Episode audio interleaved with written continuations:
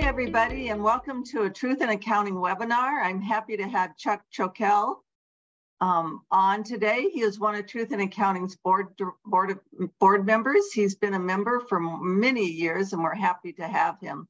For more than 30 years, Chuck worked in the insurance industry in management positions, including the co-CEO of Progressive uh, Insurance.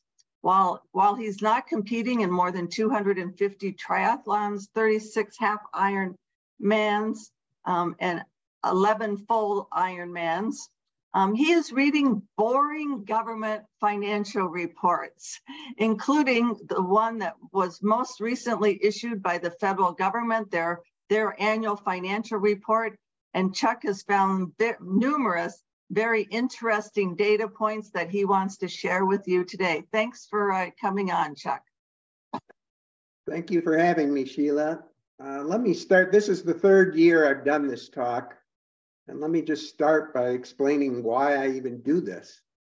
Uh, it's because I think this report, the Treasury Report, the Financial Condition of the United States of America, is the most important report that the government puts out each year and there's almost no coverage of this report in the media, whether it be television or newspapers or online. In fact, this morning I Googled uh, the financial condition of the United States and I got a year old report. This report was issued uh, er, about three weeks ago it was a week after the State of the Union address. So think about that. In uh, February 7th, the president gave the State of the Union address where to the nation where he said the State of the Union was strong.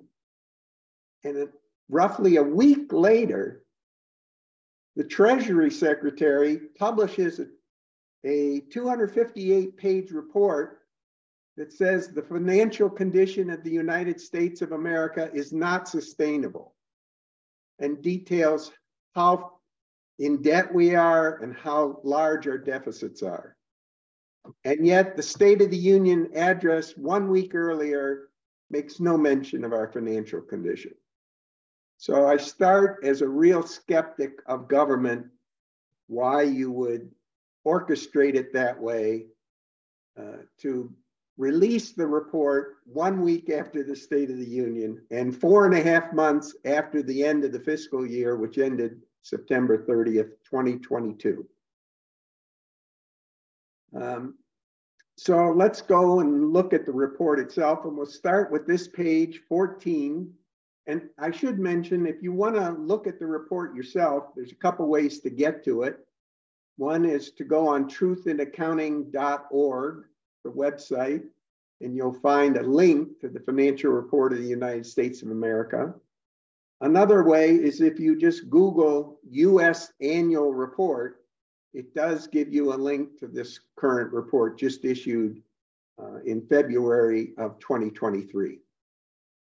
So this is page 14, and I'm going to start with the two good news numbers. The Treasury Department would highlight and there it is circled, the budget deficit decline of 50.4% um, in 2022. So our budget deficit was 1.375 trillion, down 50.4% from the prior year. So the Treasury Department says that's great news. We reduced our deficit in half in one year. The other good news item number is at the bottom of the page circled. And this bottom of the page, the bottom third, is the sustainability measures over the next 75 years. It, it accounts, it's the net present value of all government spending, less all government receipts. And its conclusion that circled is that the next 75 years look 18 trillion better than forecasted la in last year's report. So those are the two good news numbers on this page. Unfortunately, there's a different perspective. There's a lot of bad news numbers on this same page. Go back to the circled 1.375 trillion number that is our budget deficit for 2022. That is the third consecutive years our country has had a current year deficit over a trillion dollars.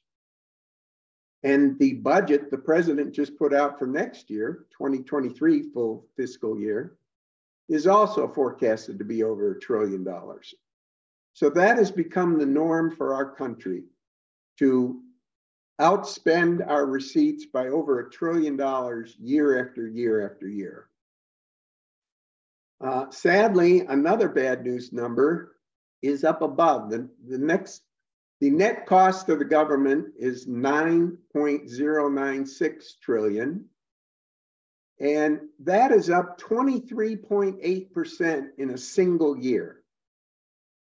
The size of our government grew 23.8% in a year.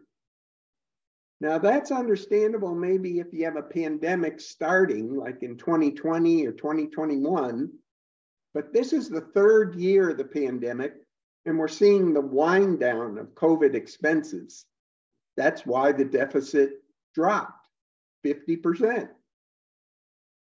So if our spending on COVID relief and extraordinary measures is declining, why is our government size going up 23.8% in a single year? That's a problem.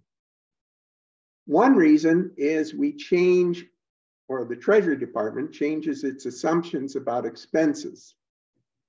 And you can see in the current year of 2022, a changed assumption was an increase in the cost of uh, veterans benefits, employee, employee, federal employee benefits to the tune of $2.207 trillion. So in total, we had all this this government spending, we have our receipts. And if you drop all the way down to the net position, it's circled in the middle of the page. Our net position as a government is 34.061 trillion underfunded, negative. And most of that is the $24.3 trillion federal debt which increased 1.9 trillion in the current year, plus liabilities of what we owe to federal employee and veteran benefits payable, 12.8 trillion. That number was up 2.6 trillion in a single year. Now, I want to stop and just make an observation.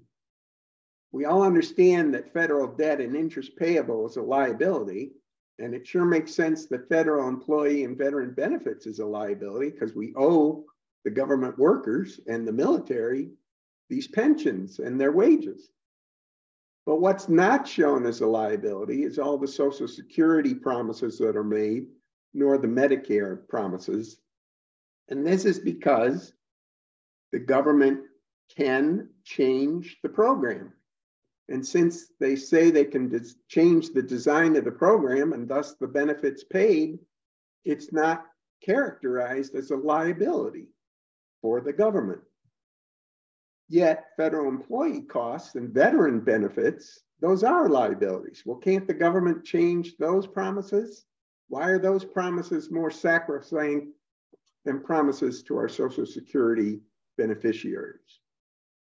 That's just an observation. But I think it's more important to focus on the long term view of the country versus the current year alone. And if you go down at the bottom of the page, the sustainability measures show that over the next 75 years, we have a gap in our expending versus our receipts for the country of $79.5 trillion. That's enormous. That's triple the size of our economy. The good news again is it's 18 trillion better. So let's ask what happened that it's 18 trillion better in a single year. So let's turn the page and look at why. So here you see the long-term assumptions and the first thing is highlighted that's at the top, total receipts 17.8 trillion. So this is a one year change in estimate by the federal government saying over the next 75 years, we're going to collect 17.8 trillion more in taxes than we thought we were going to collect last year. That is an enormous increase. And by the way, that increase follows the prior year where it went up $37 trillion in a single year. So, in over three years, it's gone up 60.3 trillion. So it is just astounding that the government in three years' time says that over the next 75 years, we're going to get 60.8 trillion more in tax revenues. And why is that? Because we've had a very strong labor market, lots of employment, and rising wages, which are not only rising, but are forecasted to continue to rise for decades.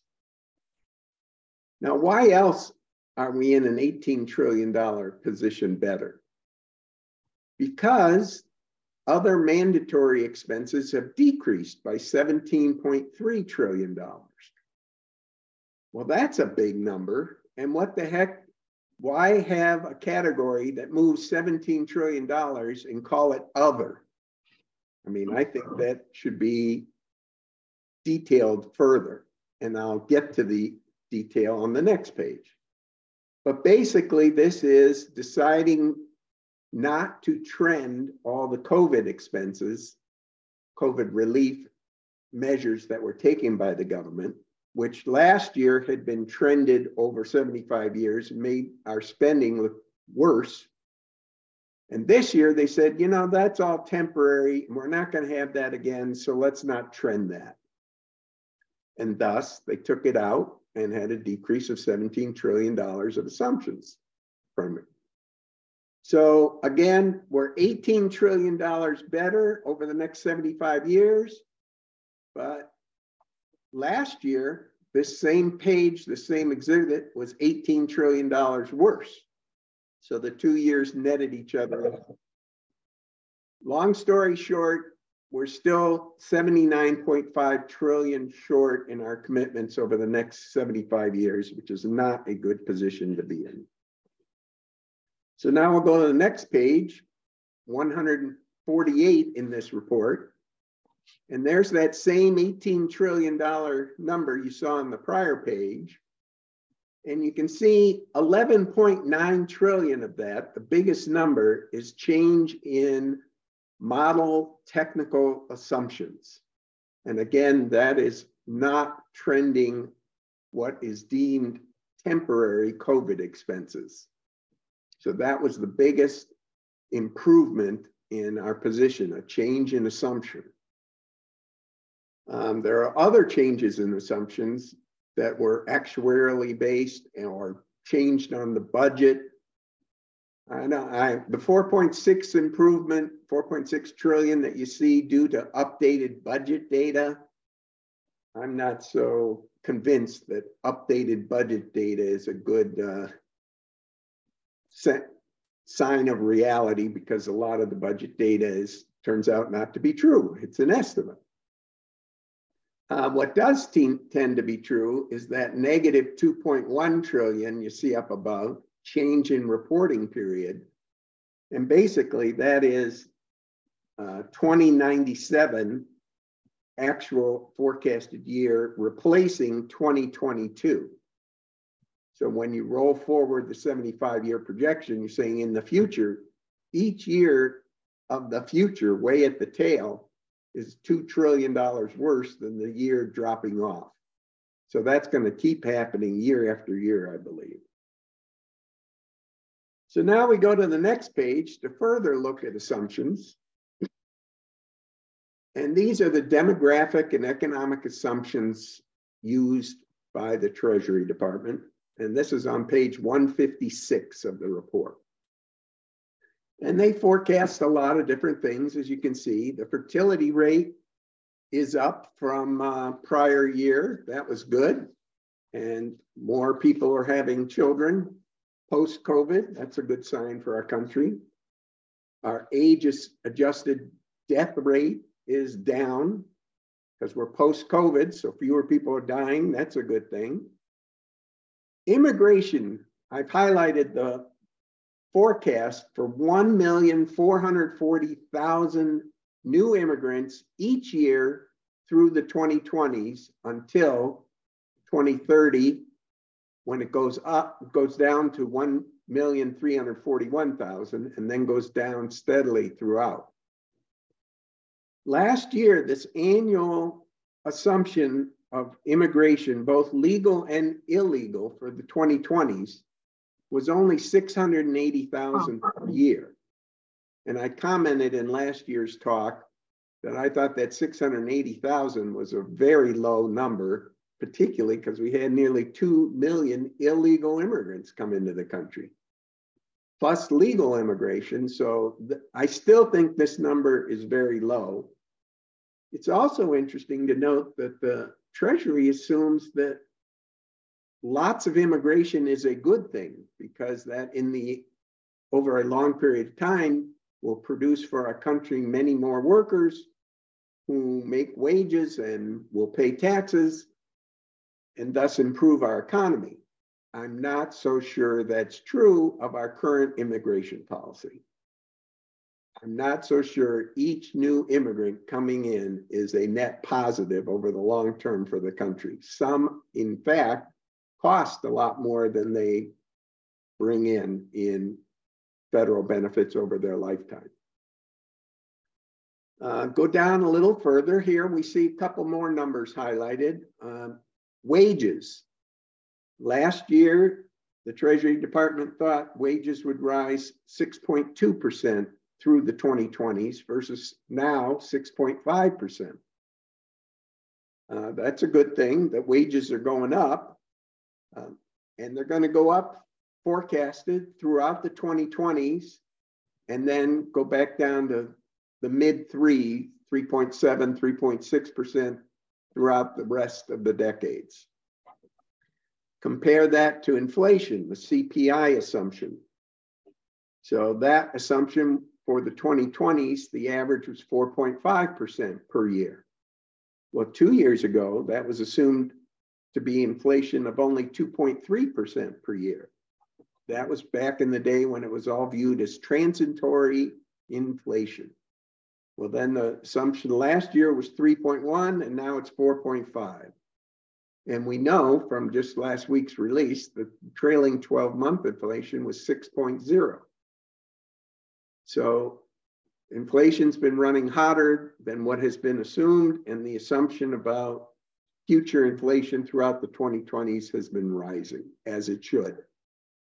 But then you see it falls back down to an assumed 2.4% inflation for the next 70 years.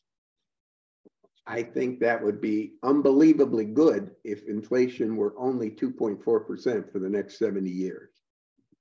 And look right above it, wages for the next 70 years are going to be 3.7, 3.6, 3.5.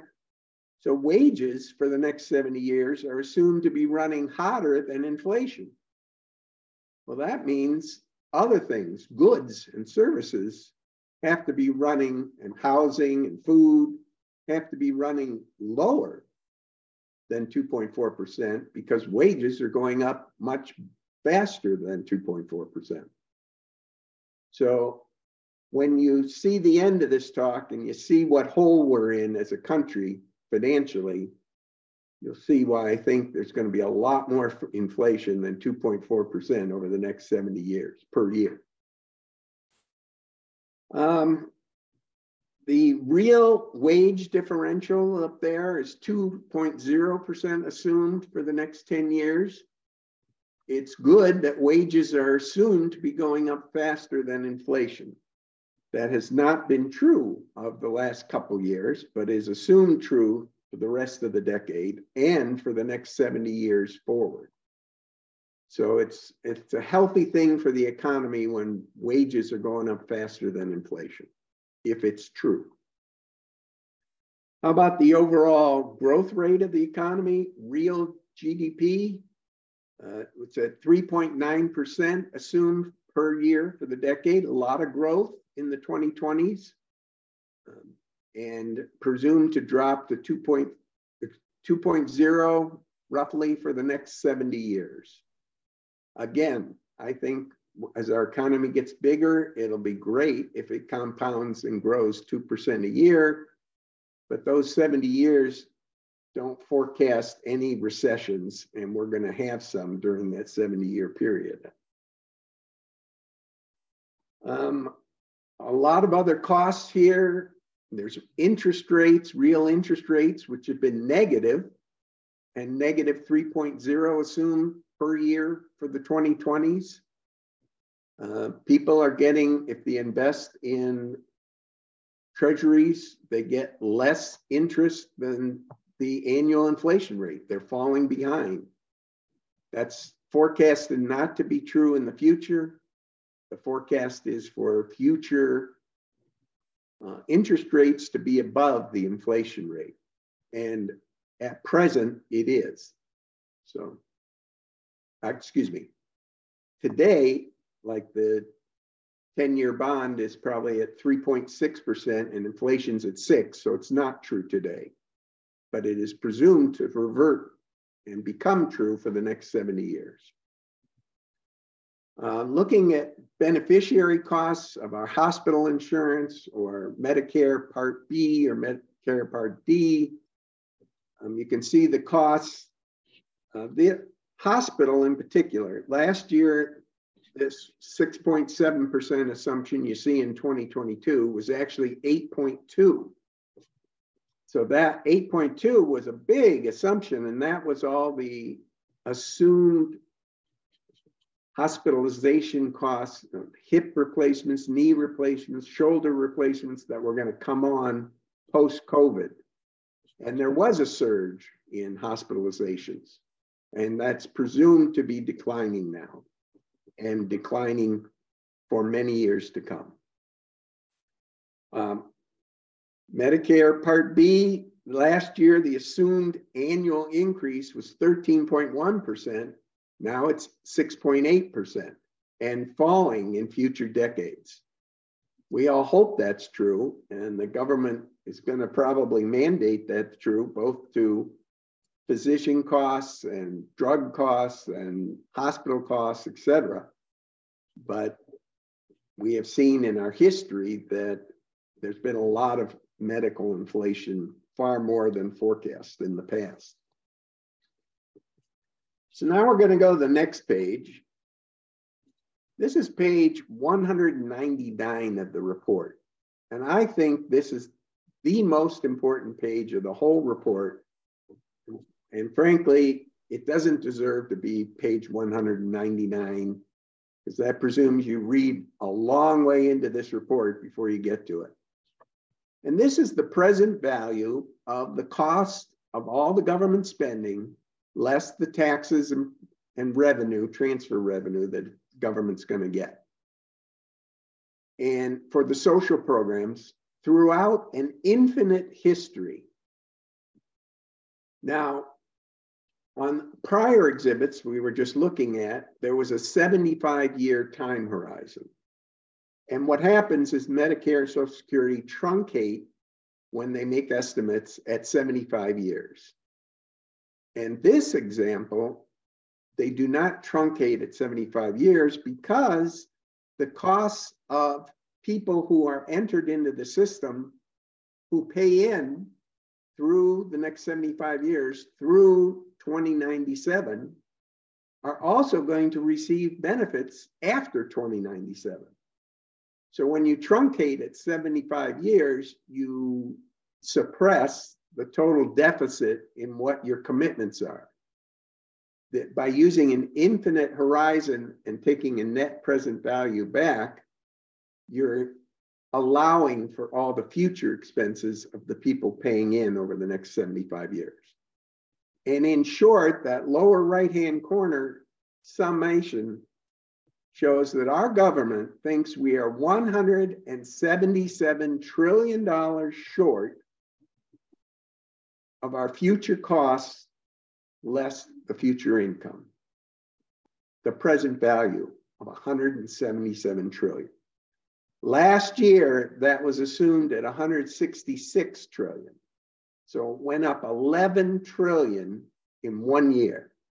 Two years ago, that number was, was 154 trillion. So it's gone up $23 trillion in two years. Our government's own forecast for how underwater we're going to be in the future has gone up $23 trillion in just two years. That is terrible. So why is it going up so much? Well, you can see the numbers there. Um, Medicare is going up, Part B, 97 trillion, Part D, 27 trillion. The old age survivor disability insurance, that Social Security is up 64.7 trillion. These are bad numbers, but they're made good, made better by hospitalization insurance. The government's forecast is that hospitalization is going to be a $12.5 trillion benefit over the next 75 years because they assume that future participants of this program are going to pay in $27.2 trillion more over the next 75 years. That is a heroic assumption. Just like, remember back a few slides ago, over the last three years, the government assumed they were going to get 60 trillion more in tax revenues. There's $27 trillion more coming from future people paying in for hospital insurance. I also want to point out that this report is as of January 1, 2022. So it's more than a year old. We're already past January 1, 2023.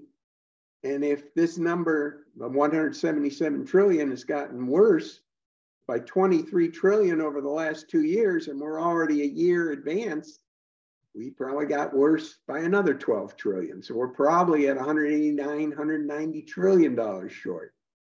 And the deficit keeps marching on. So go to the next page. And we're back to the 75 year look, not the infinite look.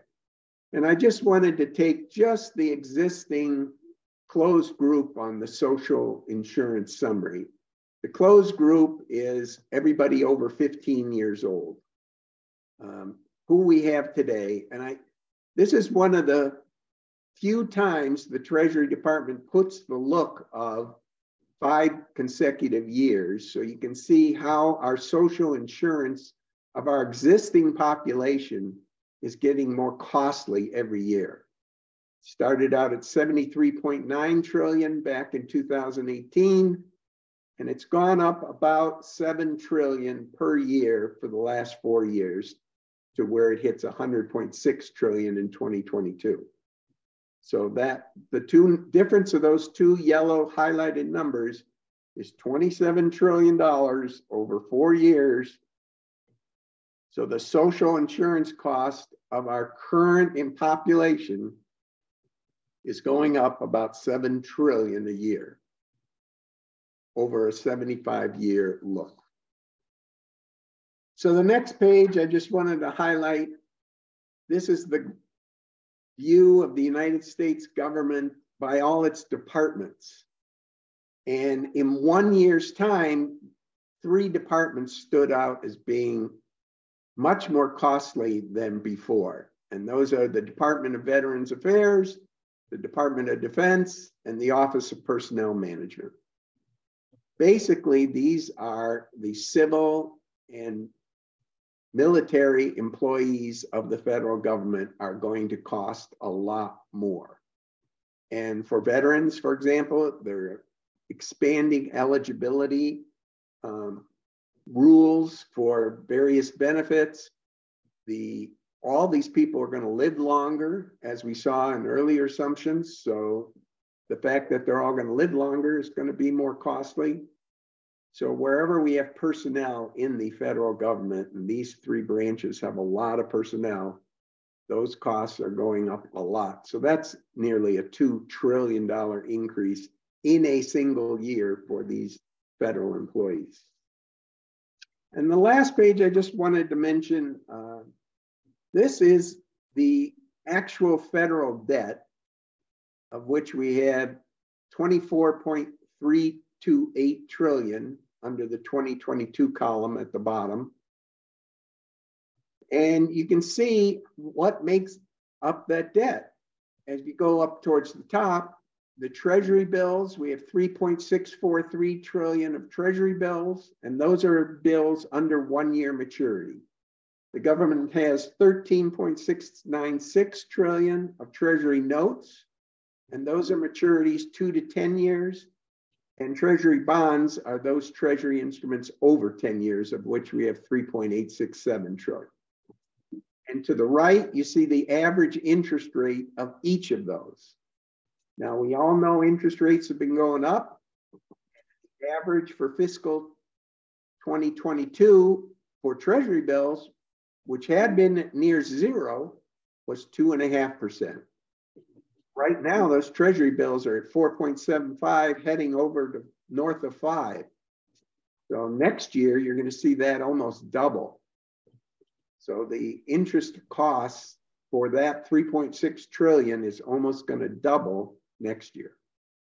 The Treasury notes, two to 10 years of maturity, went up modestly um, year over year, and they're going to go up again in 2023 and again in 2024 and again in 2025. That interest rate level is going to continue to rise.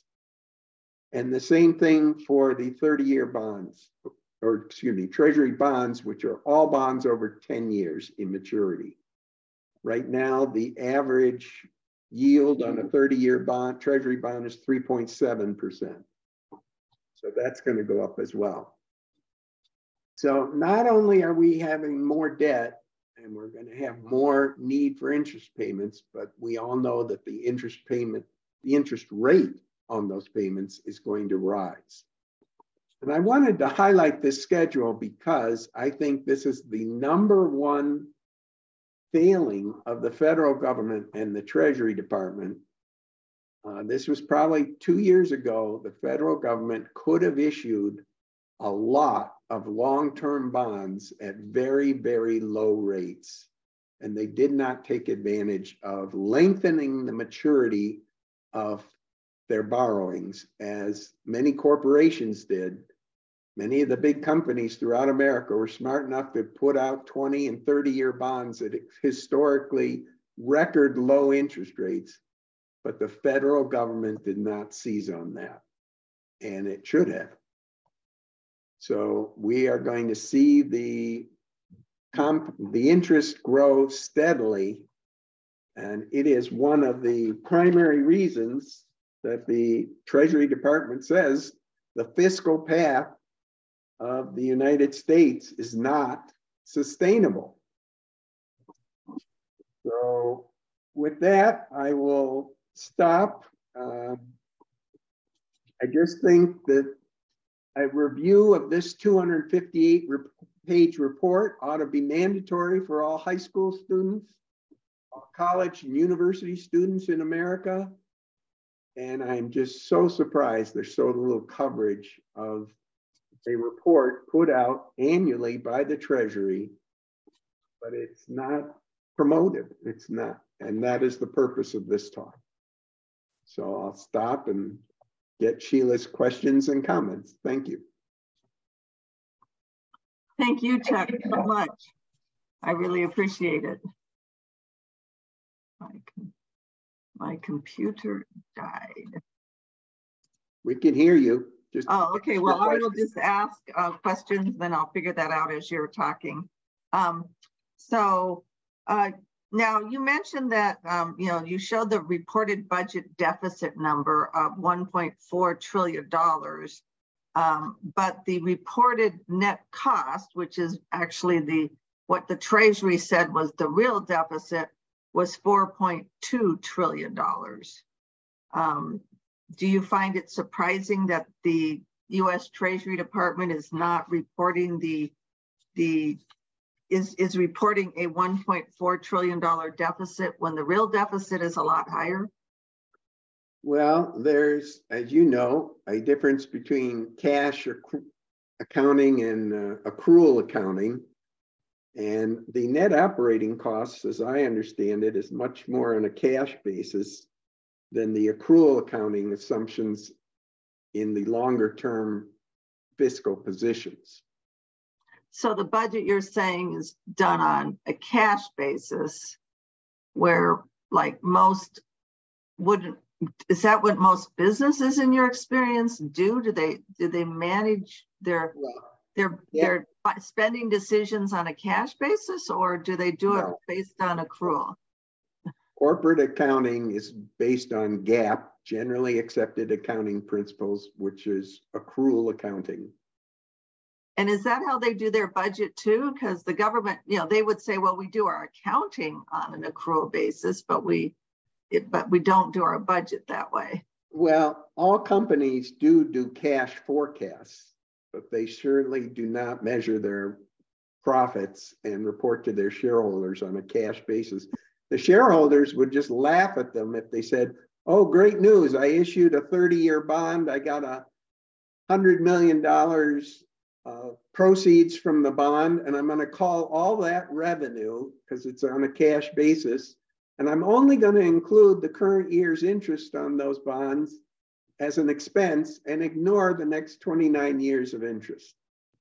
So that's why corporations don't do that kind of cash accounting and the shareholders are much more interested in GAAP accrual accounting.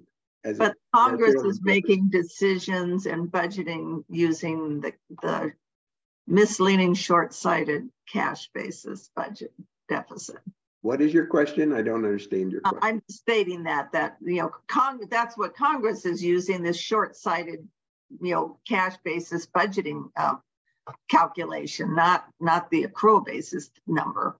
That's correct. And it's not just the federal budget. The cities and state budgets also use the same cash basis um, to do their well, budget. It, make, it, makes the politicians look good now, but because they well, don't have don't to. have to account fully for all your future promises. You certainly look better financially than otherwise. Now, you also highlight that the wages are increasing, you know, due to inflation, but wouldn't it also mean that, you know, wouldn't Medicare and other medical costs, don't they increase even more than inflation usually? Well, in the assumptions, the medical costs of Medicare are assumed to be going up at 6.8% per year in the 2020s, 5.3% per year in the 2030s, 4.7% per year in the 2040s, and 3.8 percent per year thereafter. So all of those are far above the assumed inflation rate, CPI rate. Yes, medical so, expenses are assumed to be going up higher than inflation. So the numbers are, I think you were saying, correct me if I'm wrong, they were better because the wages were increasing. So therefore they, the government would collect more taxes. Um, but that that would be offset by all of these medical costs that the government is on the hook for. Yes. And it is assumed in their 75 year look that there'll be continued rises in the medical costs. That's why the total underwater commitment hits 177 trillion out to the infinite horizon. Now, uh, do you think that um, you know members of Congress read this report? I do not. I think they may read the one or two page summary the Treasury Department puts out. And in reading that summary, they're going to read, hey, great news. We dropped our deficit 50% in a single year. We're terrific. We're doing our job. I don't know that they're going to get, and it's not really highlighted in the summary too much, that we're really 177 trillion dollars short over an infinite horizon, and it's 12 trillion dollars worse than the prior year, and 23 trillion worse than the prior two years. And and going back to members of Congress, and and and when they passed legislation, you talked a lot about you know the assumptions and you know the tons of assumptions that are into these costs that so they're passing legislation that will result in these benefits which obviously are based on a lot of assumptions on what those benefits will be. Um, do you think that the members of congress understand that when they when they pass legislation that affects these benefits? No but they've got staff that could certainly read this report in full and brief them on it, or they can watch this video to get a, a more insight on a summary of a 258 page report. But I well, do we'll not think they reviewed the assumptions. We'll include a link to it on our Truth in Accounting website, and we have you know, emails for the members of Congress. We will send a link to this video into the report um, to members of Congress. So hopefully that'll prompt them to um, um, care about. I do. I do want to say it's clear that they all understand, Senate and House, all of Congress understands that our fiscal position is unsustainable. That comes through year after year in this report, and that's kind of a common knowledge. But it's also common knowledge that politically, if you try to address multi trillion dollar problems, it's an unpopular thing because it means more taxes, less benefits, and people don't vote for you in reelection if you pass what's needed to, to restore our country's fiscal health. Now, when you say unsustainable, um, one thing that that means is, and you talk about the 70, 177 trillion dollars. Uh, I believe that one thing that this means is that the government has gone ahead and promised 177 trillion dollars worth of benefits, and they don't have any idea where they're going to get the money to pay those benefits. Is that is that correct? I believe that is correct. And I think they will pay those benefits. I have no doubt they will pay them. I, um, I think they're going to print money. You print money, you cause rapid inflation to meet all your obligations. So that's why I think inflation is going to be so much higher than forecast over the next. Yeah, but if, if the medical costs are raising are going up higher than inflation, then even if they if they try to inflate their way out of it, they won't be able to, will they? Well, you can always bring a current year crisis, or you can print the money and pay the bills and put it off till another year.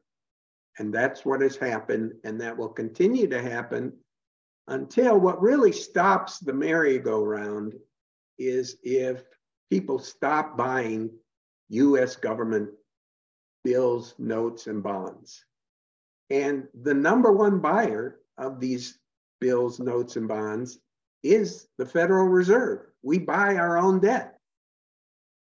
So when foreign governments stop buying the debt, or when corporations stop or individuals stop, that is going to leave only the federal government to buy our own debt as they print the paper. Now, um, now isn't China one of the buyers of our one of the foreign people um, who buy yes, the debt? And they hold less debt than they used to, but Japan and China are the largest foreign holders of US debt, and it's it is under 2 trillion for each of them, down around maybe around 1 trillion for China. There has been some concern, well, what if China sells all its debt immediately? And that would cause a hiccup. We would have higher yields, but of 24 trillion outstanding, China only holds one. So that's that's not going to be enough to move the market. I think it's more just as we saw, let me just hmm? as we saw in this week's bank runs, when you lose confidence and people start pulling out their deposits out of banks, you get a run on the bank and the thing collapses.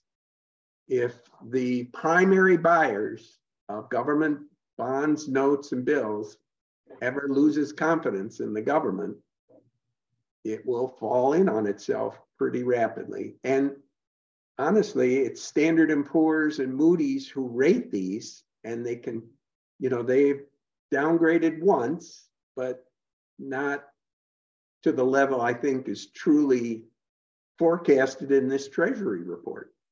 So then China might, you know, for example, if we didn't support um, their invasion of, say, Taiwan, or for other reasons, might not buy the Treasury bills, then then that you're saying might lose other people might lose confidence in them, and then we would get in essence a no, instead of a run not on what the I'm bank. Saying. I'm oh. not saying that. I'm saying China's one trillion is really not a big threat. It would hurt temporarily, short term. It would not trigger a panic. Oh, okay. You don't. Okay, great. Now, um, now what you said that there's you pointed out that there's 3.6 trillion dollars of one year treasuries, and so if people, you know, if people don't buy these treasury bonds, then does that mean that we we would have to cut spending because we don't dramatically because all of a sudden we don't have money that's borrowed um, when we don't have the ability to borrow money? No. The federal okay. reserve can always buy all of the bonds. It can print money and buy the bonds. And that's what happened. The bills. is that what happened during covid where um, we had to issue a lot of debt at the same at once to in order to you know to I think, turn the, the fire hose on in money to, to squelch the problems that were being created by COVID? Yes, the money supply increased nearly 40% in a single year when we began to print money and pay it out in COVID relief bills.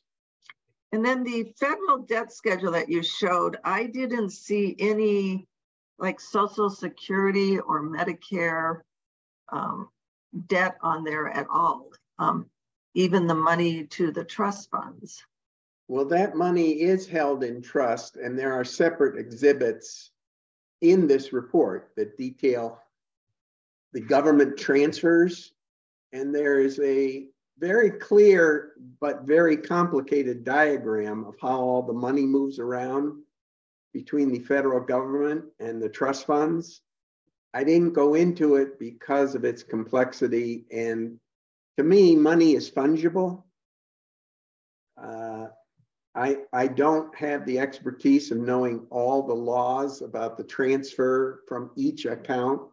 There is legislation um, regarding that. I don't know of all the federal transfer rules. And I would say that, you know, you were a CFO, I'm an accountant, and we can't understand this. Is there any hope that the members of Congress or the president would understand how all of that works? Uh, it would be a very useful thing to have someone sit with the Treasury Secretary before Congress and talk through how to make our financial statements clearer, more transparent, more upfront, and timely. I think that would benefit everybody. Who could be against that? Yeah, definitely. However, the, the one negative impact, if you were clear, it might become too clear of how much trouble we're in. And it might therefore trigger a problem. Yes, and that might be one of the reasons that they are more opaque than uh, you and I would like them to be. Well, there's a reason that the Treasury Secretary and her staff choose to put the, the infinite horizon obligations on page 199 of a report. And also, there was a reason that the report was issued late on a Thursday, maybe a Friday. Um, and, and as you say, and there's a reason why it's issued a week after the State of the Union. And now the interest payments you uh, mentioned, um, you know, those are going up. So as the interest payments go up, um, how does that affect other spending? Well, it just enlarges the deficit.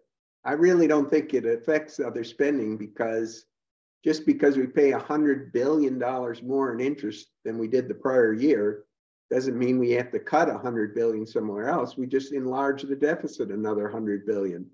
So what's I mean, what is the market reaction to a 1.4 trillion dollar deficit versus a 1.5 trillion dollar deficit? It's seen as the same. But yeah. what the, what the citizenry does not recognize is the government's overall net position is deteriorating at a rate of 12 trillion a year. And it's not going to take too many more years of that before inflation takes off. Now, with regard to Social Security and Medicare, they, they do acknowledge that the hospital trust fund is going to run out of its money in 2028, and Social Security is going to run out in 2035, according to current projections. And this report details oh, by the way, you have to cut all benefits 20% for all future or for existing and future in order to get balance, or we can just cut all benefits 24% for all future Social Security recipients. Now, I think some people have been talking about, you know, doing some reforms to Social Security. Um, and then other people are like, as you mentioned, that's a political, you know, third rail. But isn't what you're aren't aren't what you're saying that if we don't do anything, benefits are going to to be cut unless we raise taxes significantly? Well, benefits are going to be cut when we run out of money, but I think we will not run out of money. We'll print more money and we'll have more inflation. So I don't under current law, they would, if the money runs out of the trust funds, then the benefits would be cut, but that's current law. Uh, yeah. Do you just anticipate they'll change the current law? Yes. Um, and I, I believe that the assumptions that are are made I, I, just wonder if the assumptions that they're making are assuming that the benefits are going to be cut once the trust funds run out. I don't think that's the case, though. No, um, it is not. Now, the other thing that is is in the report is that the government gets a disclaimer opinion um, from their finan- from their auditors. Um, what what does that mean, and and what would happen if a corporation got a disclaimer opinion on their financial statements? Well, it's very interesting because there is an exhibit that shows all the various departments' audits um, and how many disclaimer opinions are in which departments. Um, sadly, I don't know where I put that exhibit uh, out of the 258 pages, but there, the government accounting has gotten worse over the years instead of better. In particular, the Department of Defense. The Department of Defense has gotten a failed audit in each of the last three years. And prior to that, they weren't even doing their audits. Um, but we, so the to answer your question, what would happen to a corporation if it failed its audit? It would be closed down. It would be taken over by the SEC. And I don't know if I've ever seen, and maybe when you did your your Google of the financial report, I don't think I've ever seen anybody mention that they they failed their audit, um, the federal government. No, and if you read the detail of well, what did they fail? They fail in so many different areas, particularly the Department of Defense. They fail in they don't even know how many buildings they own. They don't have any full knowledge of their inventory. They don't know where the money goes. And part of it is, I understand if you're a defense department and you're funding arms to another nation, you may not want to make that visible for enemies to know what arms are going to what nations or what how much you're paying to different people. Uh, there's some geopolitical reasons to keep that hidden, but it is so big and so historically confused, and we spend as a government tens of millions of dollars to auditors to try to figure it out, and then they report, no, it fails. We can't, it's not balanced, and we can't balance it, and we're just going to tell you it failed. And the Depart Defense Department is the largest spending organization by far, and it just fails fails the audit. Well, Health and Human Services is probably a big spender too. Oh, okay, yeah, they, they probably get that. Yeah. Uh, was there anything else that you want to uh, mention in relation to the report? We, we appreciate your highlighting these important issues. Um, I did come across the same thing I come across every year. Uh, it was an interesting uncollectible taxes. How many taxes uh, aren't going, aren't collected? And it's hundreds of billions of dollars again and they break it down between unreported and misreported and and it's a big number and it's some it's like it, you could collect a hundred percent of all uncollectible taxes over the next 75 years and it might make up 40 to 45 percent of your whole so I was surprised both by how much is not collected. And so it's good, I think, that we increase the size of the IRS. I don't know that I would do it with 80,000 people. Yeah, yeah. Well, again, thank you very much for you know your an analysis of this. We really appreciate it. Uh, we we um, we hope that people, you know, are, are listening, paying attention. Uh, as I said, we're going to send it to members of Congress. Um, if the viewers, uh, you know, want to contact their member of Congress and say, hey, have you watched this? Um, that would be powerful to have one of their constituents say that, or at least have them say, hey, ask the member of Congress, have you read the federal government's financial statement? And what are you going to do about uh, the government being unsustainable? Um, so thank you again. We appreciate it and we appreciate all our viewers um, watching. Glad to do it. Thanks for having me, Sheila. Thank you. Bye-bye. Bye.